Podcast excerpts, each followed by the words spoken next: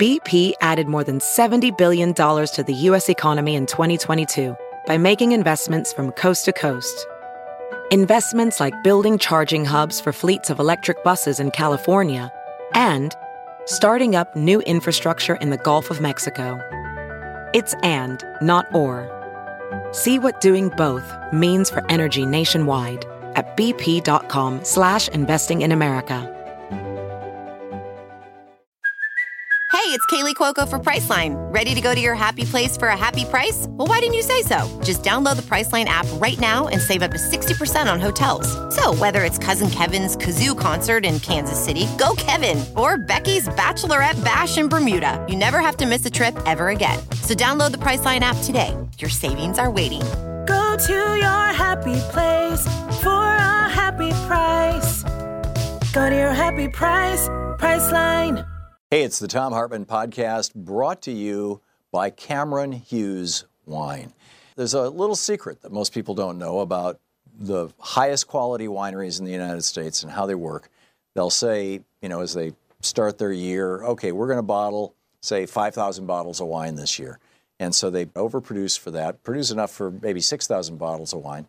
But you know they've they've sold 5000 they're ready to get 5000 out. And so that's basically all they do under their own label. And then when they're done they've got casks of wine left over that haven't been bottled. Cameron hughes contracts with some of the very best vineyards in america to take that essentially surplus wine.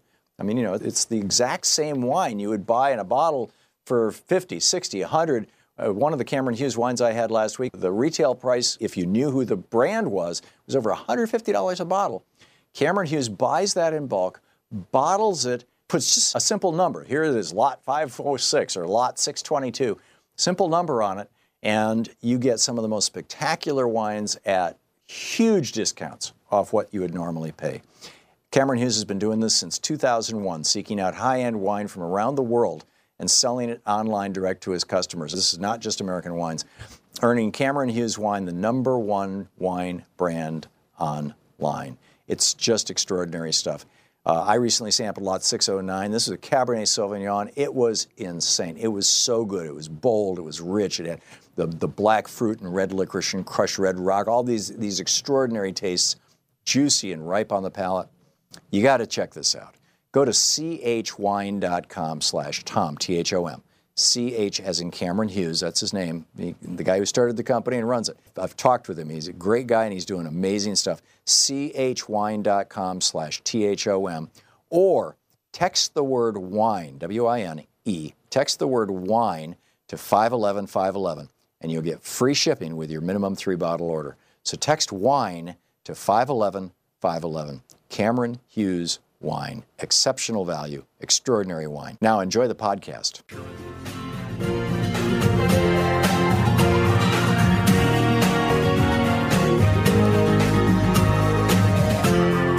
This is the Thom Hartmann Program.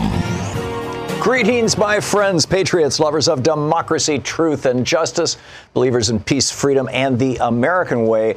We are going to be playing the hearings. This is absolutely unprecedented. We've never seen anything like this, at least, certainly not in my lifetime. It has been 50 years since the swing vote on the court was replaced by somebody who was ideologically definable, clearly definable.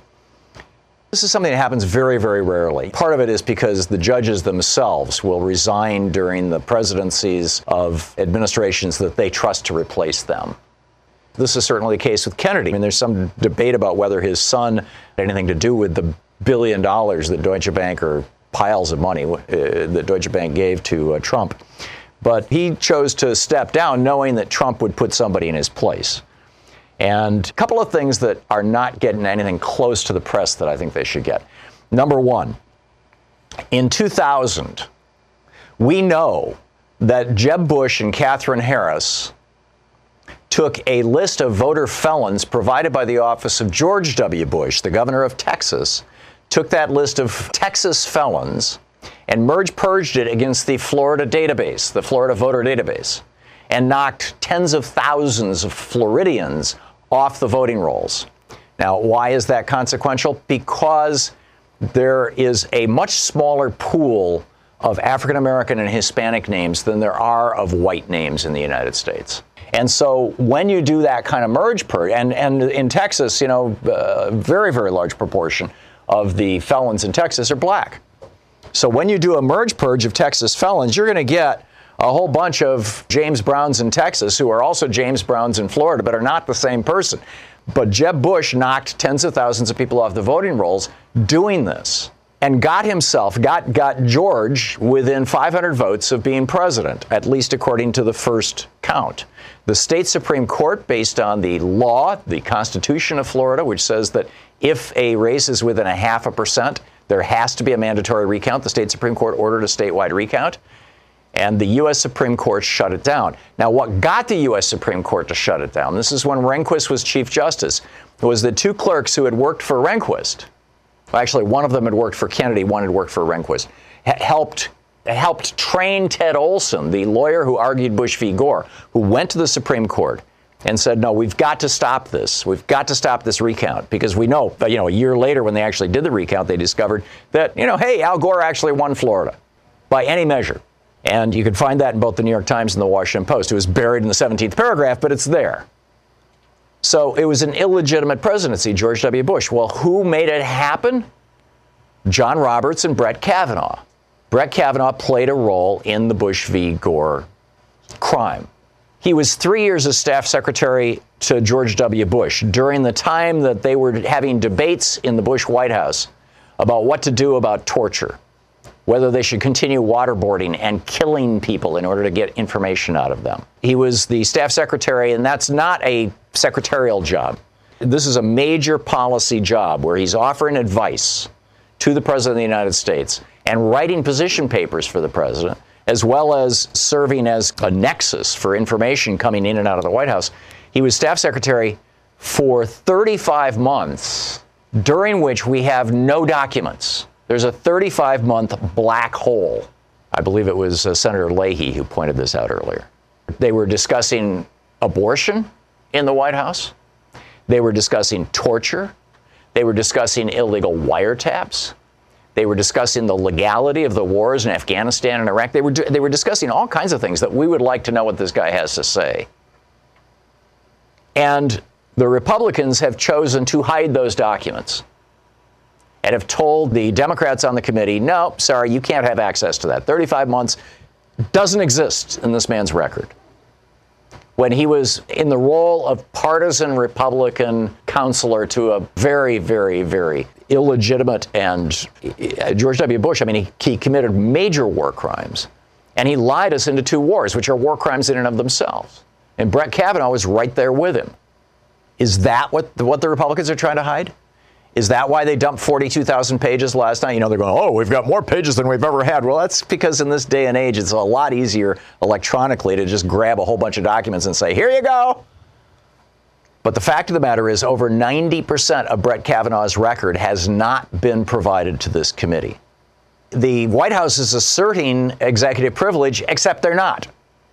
A lawyer who works for Trump and who is also working for some of the people who have been indicted by Mueller in the Trump scandals has asserted that Kavanaugh's stuff is covered by executive privilege, but Trump has not signed the paperwork for executive privilege. I mean, this whole thing is just so weird. What's going on? The last time a president tried to assert executive privilege was Reagan in the hearing on Rehnquist, and Reagan actually did. He actually signed the paperwork and everything. The Democrats sat down with him and said, Why are you doing this? This is going to look bad for you. It's going to look bad for us. This is not a good idea. And Reagan backed down. He says, You're right. It should be an open process. Clearly, Trump is not going to do that. Well, actually, Trump hasn't even asserted executive privilege. It's a lawyer who works for Trump who's not even an employee of the government. And finally, when Kavanaugh came before the United States Senate back in 2006, 7, 8, right around in there somewhere, to have his confirmation hearings to be on the D.C. Circuit, which is arguably the second most powerful court in the United States. He was asked about his time in the Bush White House. And he was asked about what kind of legal advice he offered George W. Bush about his torture policies, about his illegal wiretap policies, about his unlawful war policies. And he said with a straight face to the senators, I had nothing to do with that. I'm paraphrasing, but you know, I, I wasn't that wasn't not part of my purview. And now it looks like he lied. So this guy lied to the United States Senate, the very people who are, are questioning him right now. And if he didn't lie, why are they covering it up and hiding it?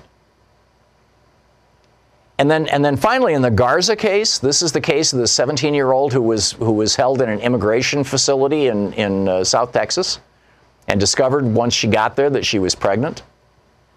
And she went out and got the, she got funders to, she, uh, she found friends and, and, and allies who would pay for her abortion, who would take her to the abortion clinic, who would handle the whole, you know, the whole process. She took care of it all.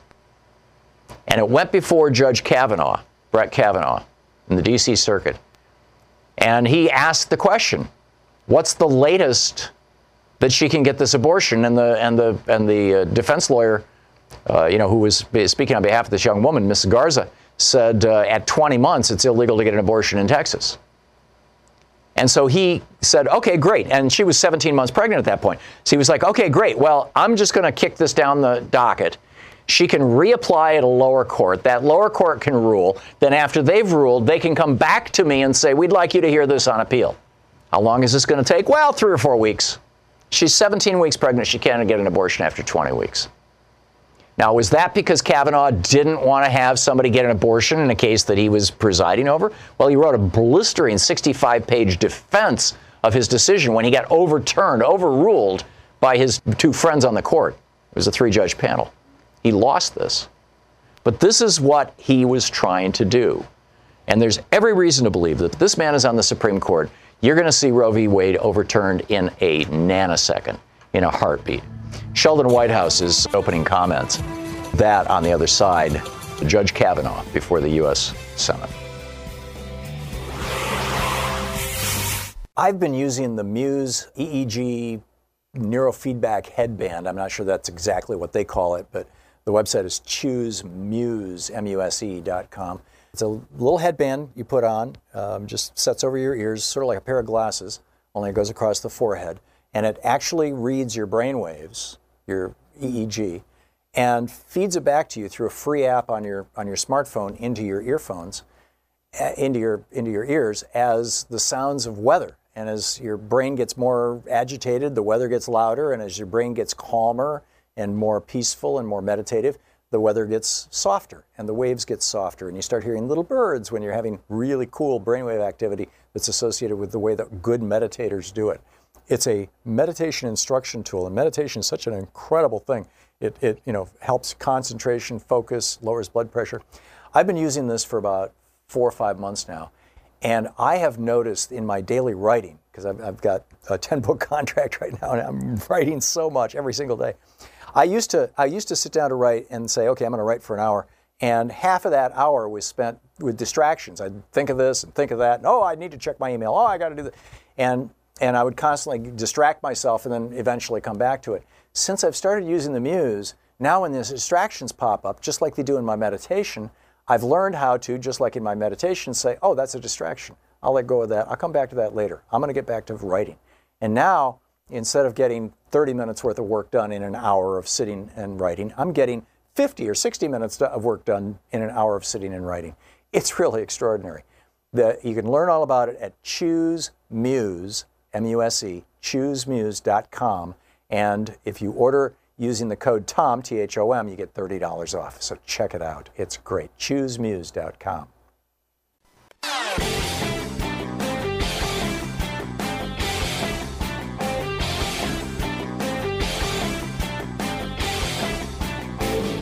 Sheldon Whitehouse is speaking now, so let's just pick up the hearing.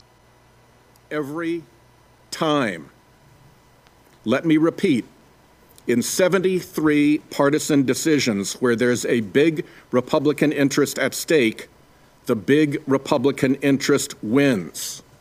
Every damned time. Thus, the mad scramble of big Republican interest groups to protect a Roberts 5 that will reliably give them wins. really big wins sometimes. I note that when the Roberts Five saddles up, these so called conservatives are anything but judicially conservative. They readily overturn precedent, toss out statutes passed by wide bipartisan margins, and decide on broad constitutional issues that they need not reach. Modesty, originalism, stare decisis, all these supposedly conservative judicial principles all have the hoofprints of the Roberts all across their backs. Wherever those principles got in the way of those wins for the big Republican interests. The litany of Roberts' five decisions explains why big Republican interests want Judge Kavanaugh on the court so badly. So badly that Republicans trampled so much Senate precedent to push him through. So let's review the highlights reel. What do big Republican interests want? Well, first, they want to win elections. What has the Roberts Five delivered? Help Republicans gerrymander elections. Veith v. Jubelirer, 5 to 4. License to gerrymander. Help Republicans keep minority voters away from the polls. Shelby County 5 to 4 and Bartlett v Strickland 5 to 4 and Abbott v Perez 5 to 4 despite the trial judge finding the Texas legislature actually intended to target and suppress minority voters. And the big one, help corporate front group money flood elections. Big money interests love unlimited power to buy elections, lobby, and threaten and bully Congress. McCutcheon, 5 to 4, counting the concurrence, Bullock, 5 to 4, and the infamous grotesque 5 to 4 Citizens United decision, which I believe stands beside Lochner on the court's roll of shame. What else do big influencers want? To get out of courtrooms, Big influ- influencers hate courtrooms because their lobbying and electioneering and threatening doesn't work, or at least it's not supposed to. In a courtroom, big, influ- big influencers used to getting their way have to suffer the indignity of equal treatment. Gonzales v. Carhart upholding restrictive abortion laws. Hobby Lobby granting corporations religious rights over the health care rights of their employees. NIFLA letting states deny women truthful information about their reproductive choices. All 5 4, all Republican. Add Heller and McDonald, which reanimated for the gun industry a theory a former Chief Justice once called a fraud. Both decisions 5 to 4. This year, Trump v. Hawaii, 5 to 4, rubber stamping, rubber stamping the Muslim travel ban. And in case Wall Street was feeling left out, helping insulate investment bankers from fraud claims, Janus Capital, 5 to 4. Pattern. No wonder the American people feel the game is rigged. Here's how the game works big business and partisan groups fund the Federalist Society, which picked Gorsuch and now you. As the White House counsel admitted, they insourced the Federalist Society for this selection. Exactly how the nominees were picked and who was in the room where it happened, and who had a vote or a veto, and what was said or promised. That's all a deep, dark secret. Then big business and partisan groups fund the Judicial Crisis Network, which runs dark money political campaigns to influence senators in confirmation votes, as they've done for Gorsuch and now for you. Who pays millions of dollars for that and what their expectations are is a deep, dark secret. These groups also fund Republican election campaigns with dark money and keep the identity of big donors a deep, dark secret. And of course, 90% of your documents are to us a deep, dark secret. Then, once the nominee's on the court, the same business front groups with ties to the Koch brothers and other funders of the Republican political machine file friend of the court or amicus briefs to signal their wishes to the Roberts Five. Who is really behind those friends is another deep, dark secret. It has gotten so weird that Republican justices now even send hints back to big business interests about how they'd like to help them next. And then big business lawyers rush out to lose cases, to lose cases, just to rush up before the friendly court pronto. That's what happened in the Friedrichs Janus episode. The U.S. Chamber of Commerce is the biggest corporate lobby of them all for big coal, big oil, big tobacco, big pharma, big guns, you name it. And this year, with Justice Gorsuch riding with the Roberts Five, the chamber won nine out of 10 cases it weighed in on.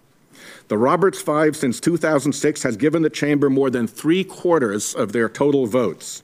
This year, in all civil cases, they voted for the chamber's position fully 90% of the time. And in these 5 4 cases I've highlighted, 100%. People are noticing. Veteran court watchers like Jeffrey Toobin, Linda Greenhouse, and Norm Ornstein described the court's service to Republican interests. Toobin wrote that on the Supreme Court, Roberts has served the interests of the contemporary Republican Party. Greenhouse has said the Republican appointed majority is committed to harnessing the Supreme Court to an ideological agenda. Ornstein described the new reality of today's Supreme Court. It is polarized along partisan lines in a way that parallels other This is Sheldon Whitehouse, Senator Sheldon Whitehouse. The rest the Supreme Court treats corporations more favorably than individuals compared to vice versa by a 7 to 1 margin. 49% of Americans think corporations get special treatment there.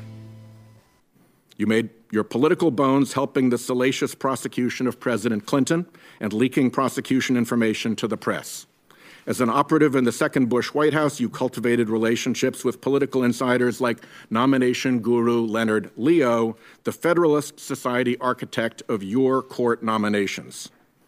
On the DC Circuit, you gave more than 50 speeches to the Federalist Society. That looks like auditioning.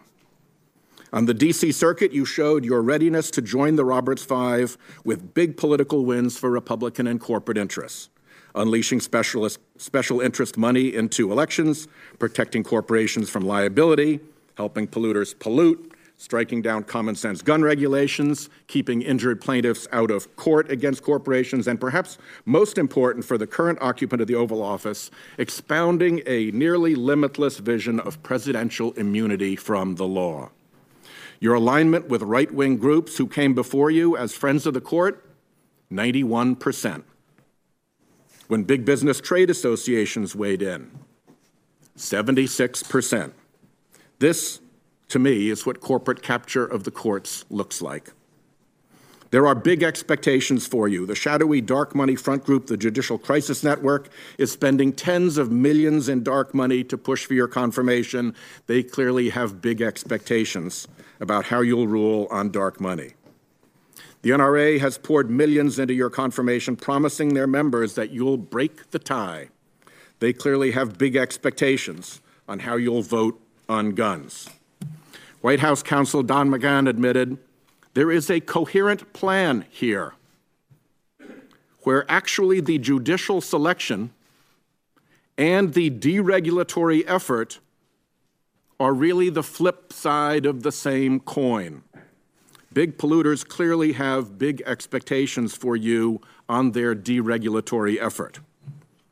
Finally, you come before us nominated by a president named in open court as directing criminal activity and a subject of ongoing criminal investigation. You displayed expansive views on executive immunity from the law. If you are in that seat, sir, because the White House has big expectations that you will protect the president from the due process of law, that should give every senator pause. Tomorrow, we'll hear a lot of confirmation etiquette. It's mostly a sham. You know the game. In the Bush White House, you coached judicial nominees to just tell senators that they have a commitment to follow Supreme Court precedent, that they will adhere to statutory text, that they have no ideological agenda, end quote. Fairy tales.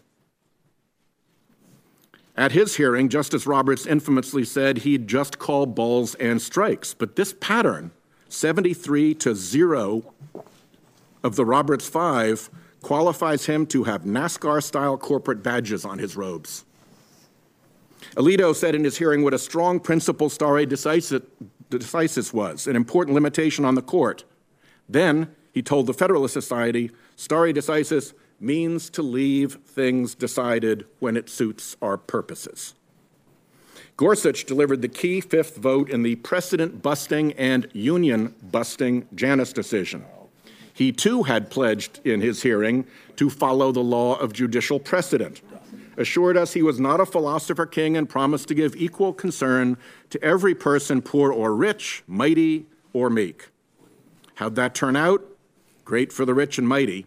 Gorsuch is the single most corporate friendly justice on a court already full of them, ruling for big business interests in over 70% of cases and in every single case where his vote was determinative. The president early on assured evangelicals his Supreme Court picks would attack Roe v. Wade. Despite confirmation etiquette assurances about precedent, your own words make clear you don't really believe Roe versus Wade is settled law, since the court, as you said, can always overrule its precedent.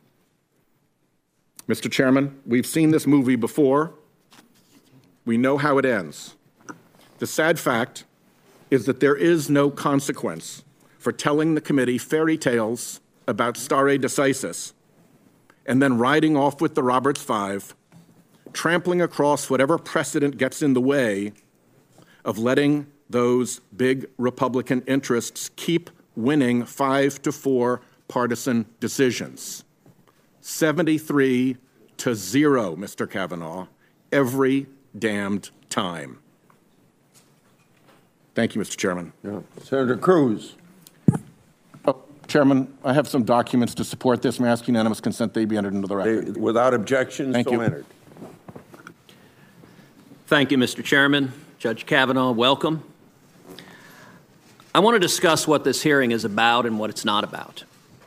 First, Judge Kavanaugh is, by any objective measure, everyone. And welcome back. The oily, unctuous Senator Ted Cruz is now speaking. What we have heard up to this point, until the Republicans say, okay, we'll let you see the 90% of the documents associated with Brett Kavanaugh that we're hiding from you and the public, I don't really have an interest in hearing from them. I know what they're going to say. They're going to say, oh, it's more documents than ever. But, you know, there's a 35 month hole from when he was in the White House. His positions on abortion and many other issues. Well, Sheldon Whitehouse was absolutely brilliant. He went through these 73 different decisions since John Roberts was put on the court that were of big consequential issues that the Republican Party has taken a position on.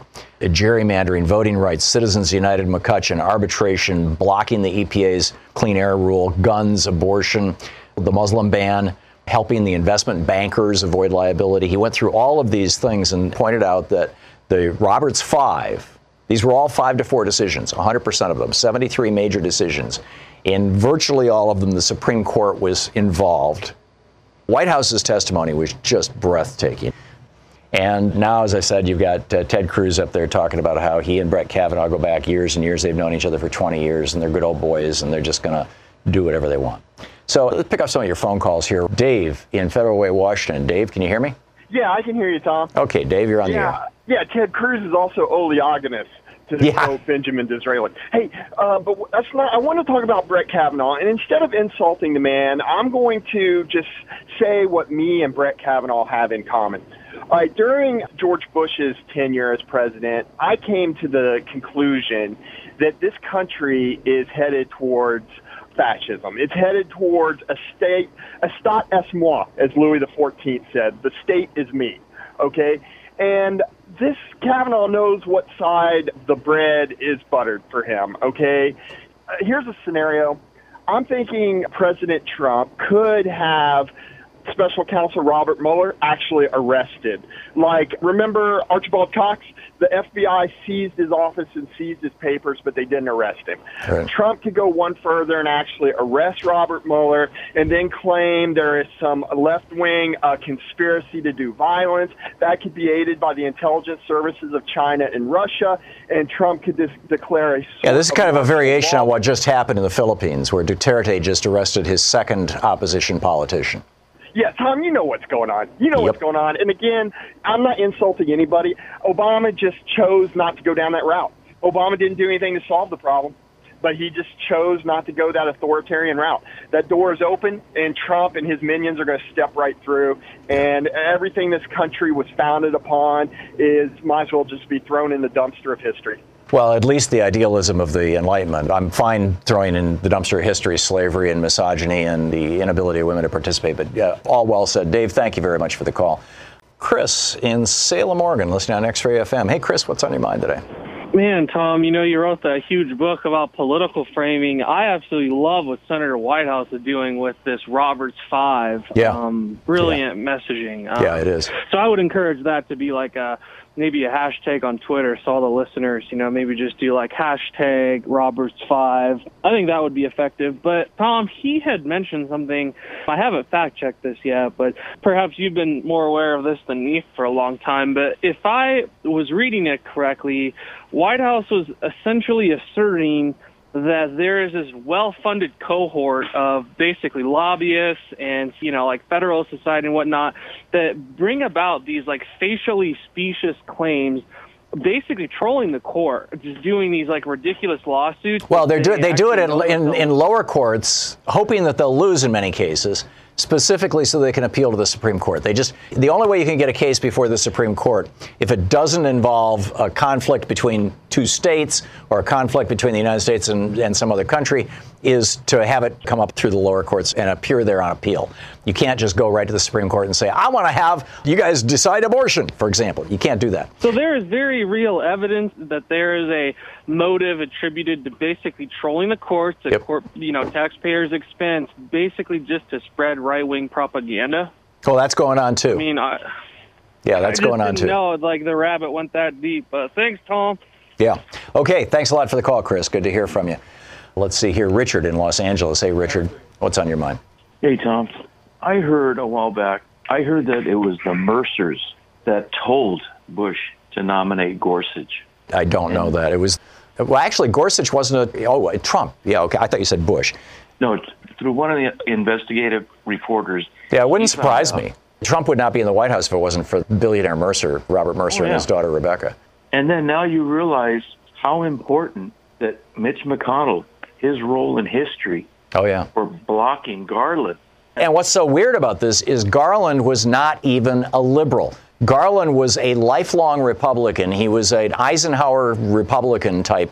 And President Obama, knowing that it was his last year and that it was going to get content- it already was contentious, uh, made what I think strategically was a huge blunder. He went to Orrin Hatch, the Republican senator from Utah, and sat down with him and said, "You give me the name of a well-qualified judge who is in the middle."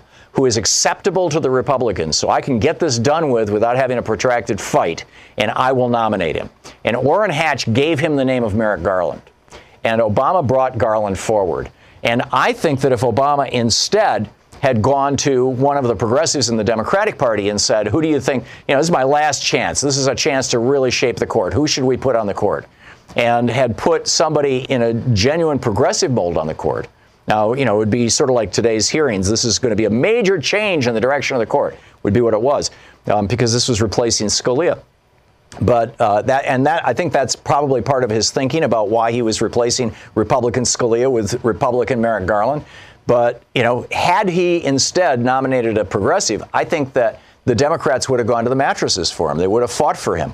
But as it was, I mean, who's going to fight for, you know, what Democrat is going to fight for a Republican on the court, particularly when the president himself is not fighting for him?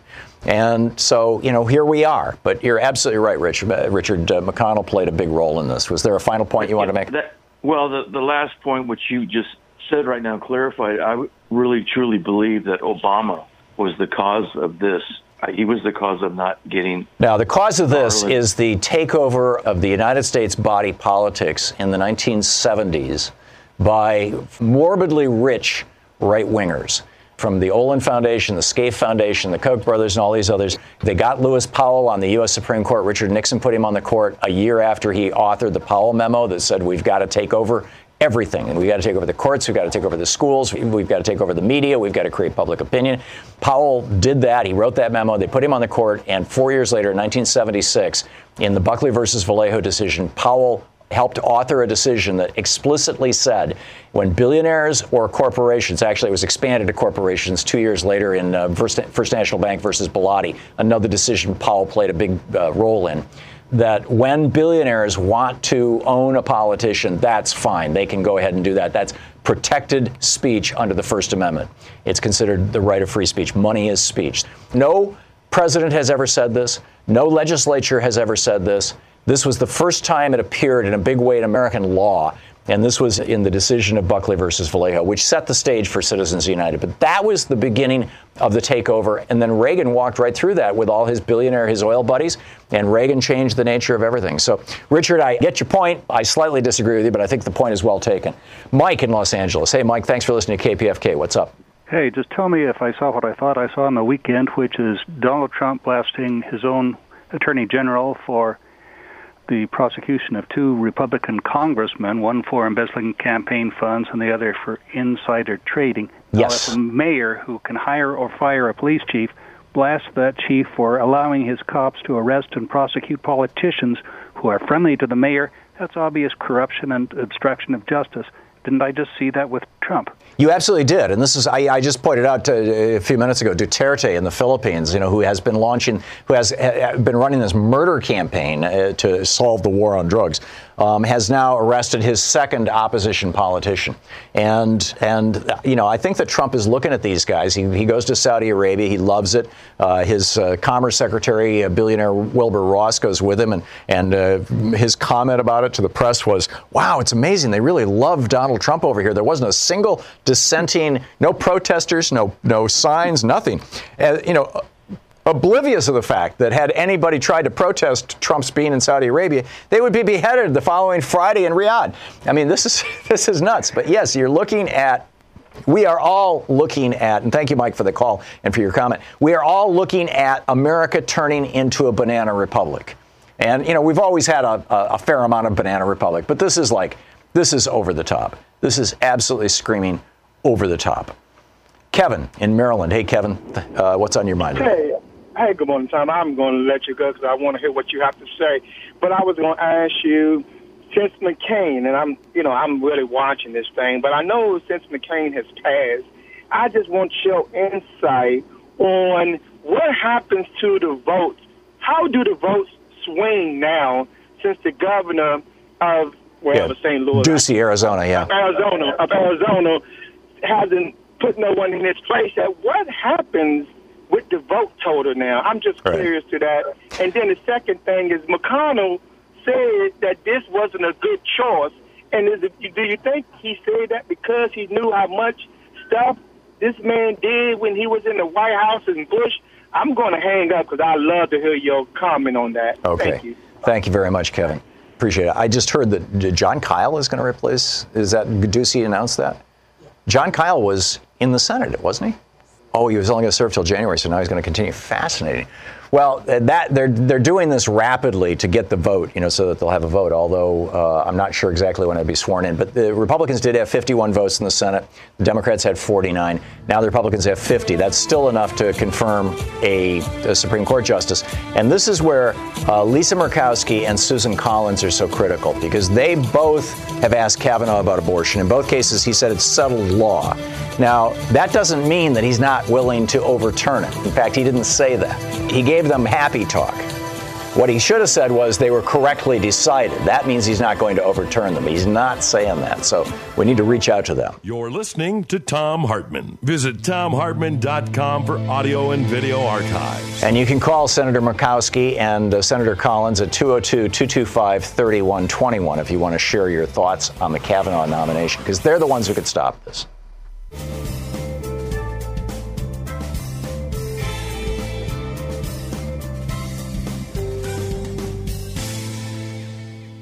You know, in the world of work, one of the most important things is one of the things that people probably think the least about until they have to sit in it, which is their chair. And the X chair is absolutely extraordinary. This is the new high tech. In fact, they've got a brand new version. It's called the X3, the newest version of the X chair. It is comfortable, it is high tech, and yes, I'll say it, it is sexy. This chair is extraordinary and it will dramatically, consequentially improve your concentration and productivity because it's going to help your posture.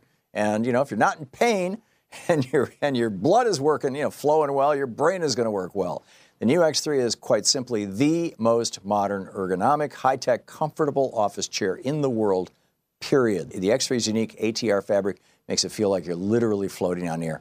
And its patented split back lumbar technology provides a cradling, customized feel that has to be experienced to believe. You need to see and feel the X3 for yourself. Go to xchairtom.com. That's xchairtom.com now to check out the X3's perfect blend of design and ergonomics. A lot of people, you know, checking these out and going for these chairs. Supplies are limited, so don't wait. Order at xchairtom.com, and if you do it now, you get $100 off. That's xchairtom.com, or you can call them at 1-844-4XChair. This chair comes with a 30-day, no questions asked guarantee of complete satisfaction. That's how good it is. Go to xchairtom.com right now. Use the code TOM, T-H-O-M, to get a free footrest. xchairtom.com. Now back to the podcast. Dion in Round Lake, Illinois. Hey, Dion, what's on your mind? Hey, Thom, how you doing? Good. You want to talk about Kavanaugh? Yeah, it's just a quick question, then I'll hang up. How is Kavanaugh's uh, appointment going to affect our kids in colleges, and what court decisions upcoming? If you want to see more private for-profit colleges and more private predatory lenders for, good question, Dion, thank you. If you want to see more of that, Kavanaugh on the court. If you want to see more gerrymandering, if you want to see rigging of elections, Kavanaugh on the court. If you want to see voting rights further suppressed, you know, in uh, Shelby County, they already took a meat axe to the Voting Rights Act, gutting, I believe it was Section 4, maybe Section 5 of the Voting Rights Act, uh, the pre-clearance part. And immediately, I mean, literally within 24 hours, Texas and one of the Carolinas, I believe was South Carolina, immediately started changing their voting practices in ways that were discriminatory. If you want to see more of that, put to Kavanaugh on the court. If you want to see more power to the Koch brothers and wealthy billionaires, more Citizens United kinds of decisions, more McCutcheon kinds of decisions, put him on the court. If you want to see more deference to churches and to for profit corporations like Hobby Lobby that say that we have a religion and our religion is more important than the health care of our employees. If you want to see more of those kinds, these are all five to four decisions. These are not like, you know, the Supreme Court has decided. No, this is this is the right wingers on the court have decided. If you want to see it getting harder and harder and harder for the average person to get into court because there's mandatory arbitration language in click terms and conditions. Uh, yes, I agree to the terms and conditions to view this website or terms of employment, employment contracts and things. Yeah, Kavanaugh on the court. If you want to see the EPA further gutted, and in fact, the possibility that the ability of the Environmental Protection Agency to actually enforce environmental law, this is going to be one of the next big cases. They've already taken a large step toward this in the case that overturned Obama's Clean Power Act. Now they're moving forward and saying the EPA shouldn't even be able to, they should be an advisory body. Kavanaugh will take that position, I predict. On guns, you want to see more guns in, in the in circulation? The United States has about half the guns in the world. We are 4% of the world's population. We have uh, about half of the civilian guns in circulation. You want to see more of that? More school shootings, more homicides, more suicides by guns? Kavanaugh on the court. If you want to see abortion outlawed in half the states, put Kavanaugh on the court. He's going to say, oh, no, you know, Roe v. Wade was uh, maybe subtle law, but it was settled, it was Uh, inappropriately decided. And they will overturn Roe v. Wade, and then it'll be up to the states. And so, if you're in California, you can probably get an abortion. If you're in Mississippi, you are, you know, flat out of luck. If you want to see the Muslim travel ban and, and America being more of a pariah in the world, if you want to see torture built into our military, all of these things, all of these things will get worse with Kavanaugh on the court.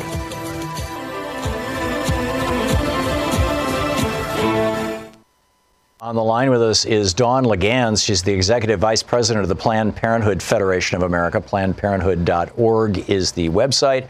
Dawn, L A G U E N S, is her Twitter handle or PPFA. Dawn, welcome to the program.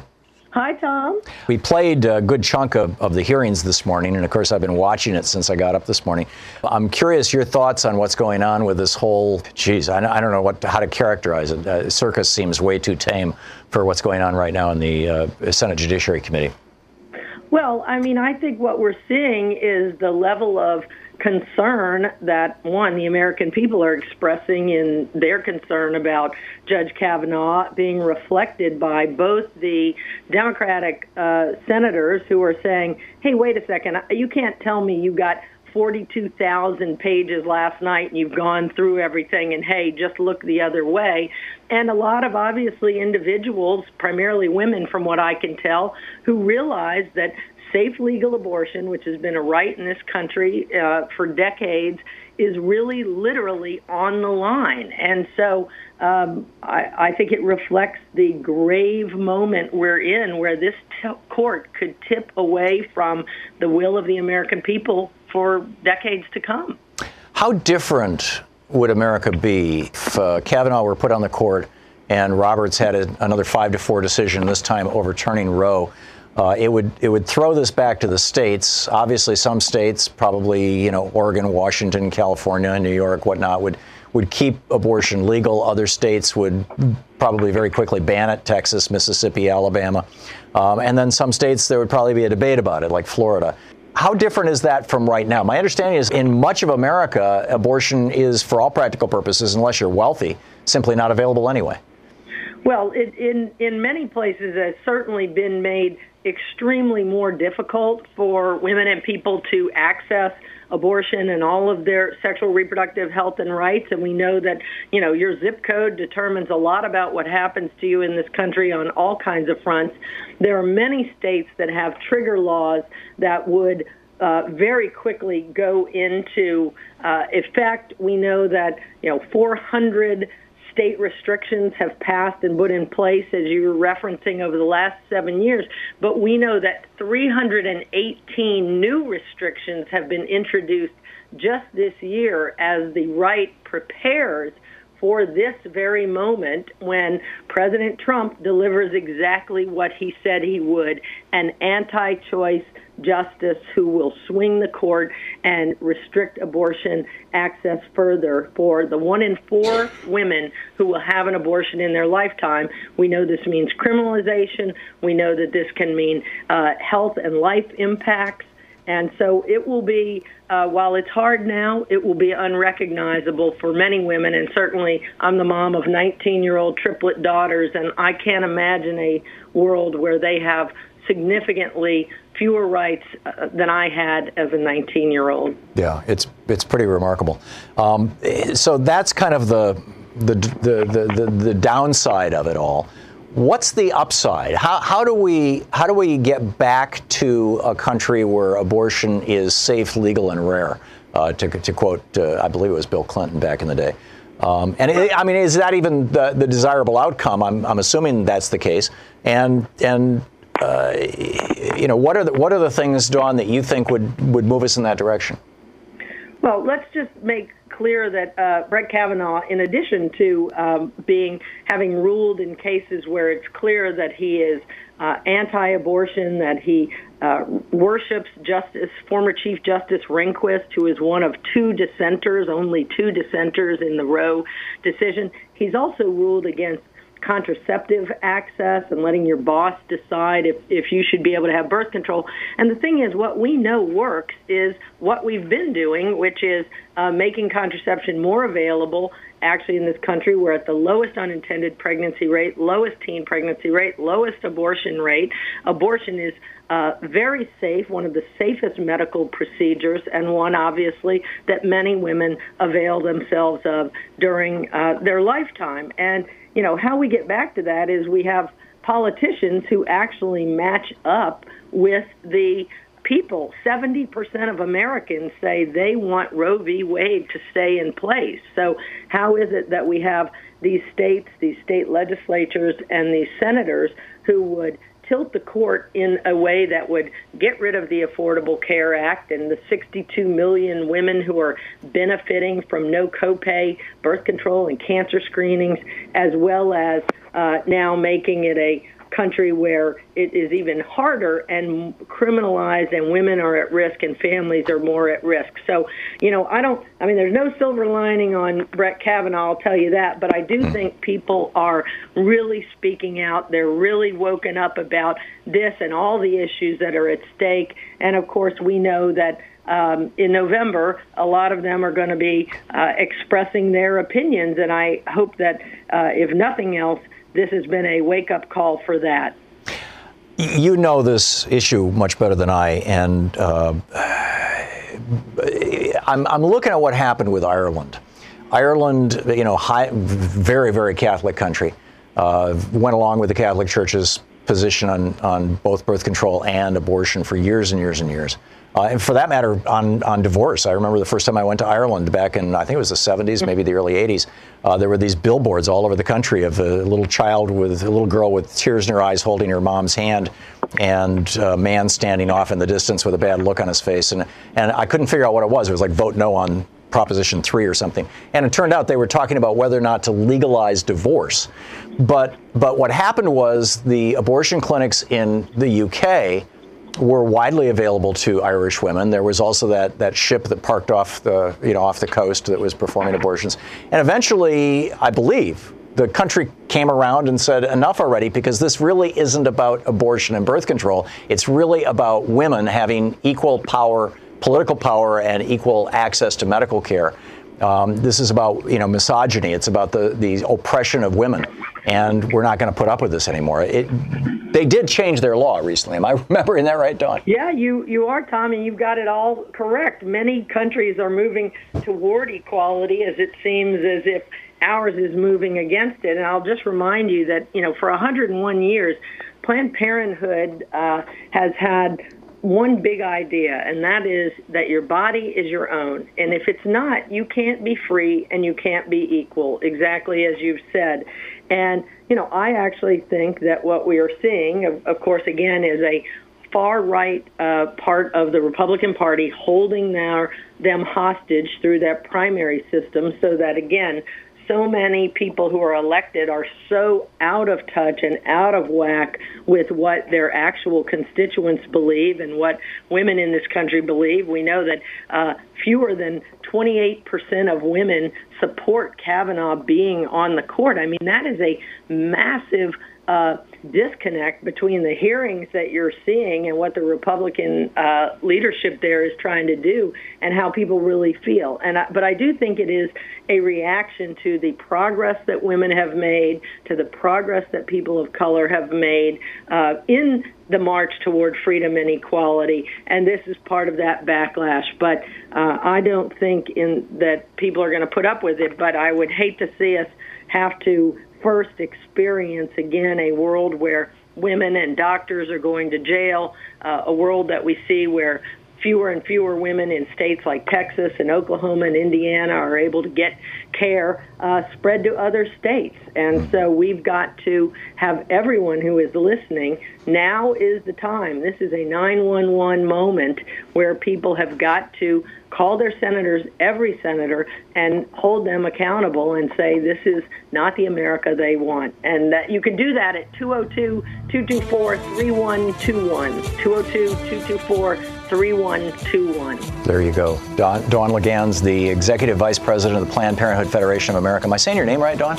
Yes, you okay. are. First one ever. Okay, great. Uh, PlannedParenthood.org, of course, is the website. Dawn, thanks so much for being with us today. Bye, Thom. Great talking with you. And uh, let's let's all hope for the best here and work for the best.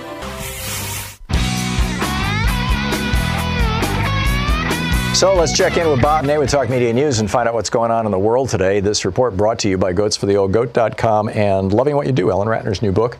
And on the line with us, the author of Sideswiped, former Congressman Bob Ney. Bob, welcome back. Well, thank you, Thom. Good afternoon. So uh, I'm assuming you've been watching the hearings up to this point. I'm curious your thoughts on what's going on well, as a former member of Congress. Uh, right. The um, Republicans are decreeing mob rule, But actually, uh, you know, when it was when Mitch McConnell decided to not have the consideration of you know President Obama's choice, it was because they didn't have enough time, right. and uh, they needed more time, which was what going to be another year, I guess. Yeah. And of course, now the the Democratic side is simply saying we want a bit more time, and even though the Senate Republicans are saying they don't fear the loss of the Senate. Who knows what's going to happen this year? This is a very wild year. But all of a sudden, of course, they have to, to move it. So basically, I think, Thom, that the Republicans are getting what they deserve uh, because, you know, you can't use the argument they used last time to completely go around the right of a president, you know, to a point which is, is is what a president has the ability to do, which President Obama did, and then all of a sudden say, well, you know, it's enough. You don't need more time for this one. Yeah. So, I mean, I I think that the, you know, if I was there, I would fully expect, if I'm say I'm supporting, I'm a senator, I'm supporting, you know, Kavanaugh, I would fully expect the Democratic side not to just lay down and take it. Yeah. Well, it, appears that they're not. They're fighting back. I'm, I'm curious also, uh, as as somebody who uh, you know was pretty high up in Republican circles for a while there, um, for a number of years. You're, uh, have you have you read this excerpt or this uh, reporting on Bob Woodward's new book that's over in today's Washington Post? It just it just went out an hour or so ago. Oh yes. Uh, I'm the book. wondering what happens to Kelly now. you yeah, know. I, I, you know, how can how can Trump keep Kelly and uh, McMaster after, particularly after Kelly brags to, to Bob Woodward or somebody on his behalf? uh, Probably Rob Porter bragged to Bob Woodward that he literally took papers off Trump's desk to keep him from signing them, like you know, a, uh, something that took us out of the uh, South Korea free trade deal. Well, that's correct. They, they've done it, and you know, if you just look at, and I'm, and when I and I saw these excerpts where, you know, they're quoting uh, the chief of staff, which is amazing because the frustration level, Thom, of Kelly must have been. You know, I've been around the White House and presidents and our own internal system, you know, House administration, the speakers. It takes a lot to get a staffer to say the things that he has said. And I, I often wonder if Kelly is saying these things to kind of give a warning out there that you know something has to be looked at as to how the place is running. You think you think things might actually even be worse than than they're being characterized? Oh, I think so because I, I looked at something today that the president did that just absolutely blows my mind. And if I was, uh, I don't know, if I was Mueller, I'd have to be looking at this. But the president is, is hitting his attorney general and saying that we had two easy wins.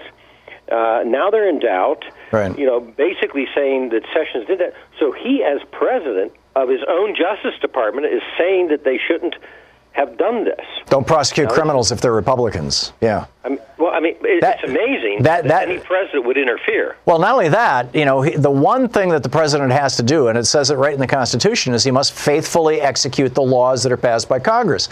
And the laws include laws against inside trading and laws against campaign fi- finance violations, which is what these guys are accused of committing. And Trump is going, yeah, but if they're Republicans, you don't enforce the laws, which is the opposite of his job. How long do you think your party, or what used to be your party, is going to put up with this, Bob? Well, that, this Woodward book, I think, is telling because, again, I think Kelly must be at the frustration level. I am positive that Kelly could not have supported what President Trump put out about Sessions and having the President of the United States, during everything that's going on, interfere is what he's doing in Yeah. the Justice Department investigation. So I think the whole internal system member is haywire. But let me tell you why the President won't care. He doesn't think he needs uh, an office. He doesn't think he needs a staff. Right. He doesn't. He just You know, needs to will make decrees by Twitter and, and have people who will scurry around and, and execute them. So I think there's rampant fear right now. I'm, I'm wondering, Bob, if, if as a reporter you have, uh, there are some doors that might be open to you that aren't open to me. I would love to find out if there is any kind of thinking at the FBI or in the prosecutor's office or even among Republicans uh, suggesting that by appointing Brett Kavanaugh, the one justice among the uh, dozen or so that were you know, given to him by the Federalist Society, the only one who is on the record saying that a sitting president should not be able to be indicted. Was Trump attempting to subordinate justice, to obstruct justice? Well, I think he's tempting, uh, you know, attempting to to have his way because look, you know, and I know, Thom, and you've been around this a long time. I think we could safely bet that there is absolutely no way the president will answer Mueller. There is no way he, he will right. answer a subpoena. There is no way he will do any of that. And the one place this all heads, if if Mueller does do that, if if Mueller the Supreme Court, you know, yeah.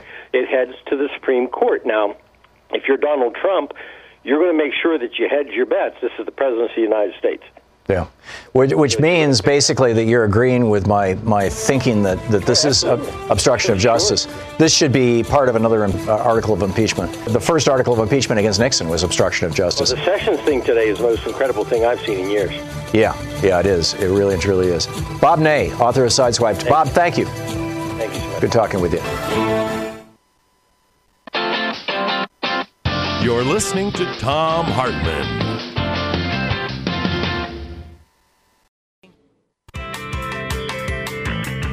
Welcome back. Thom Hartmann here with you. Amy Klobuchar, the senator from Minnesota.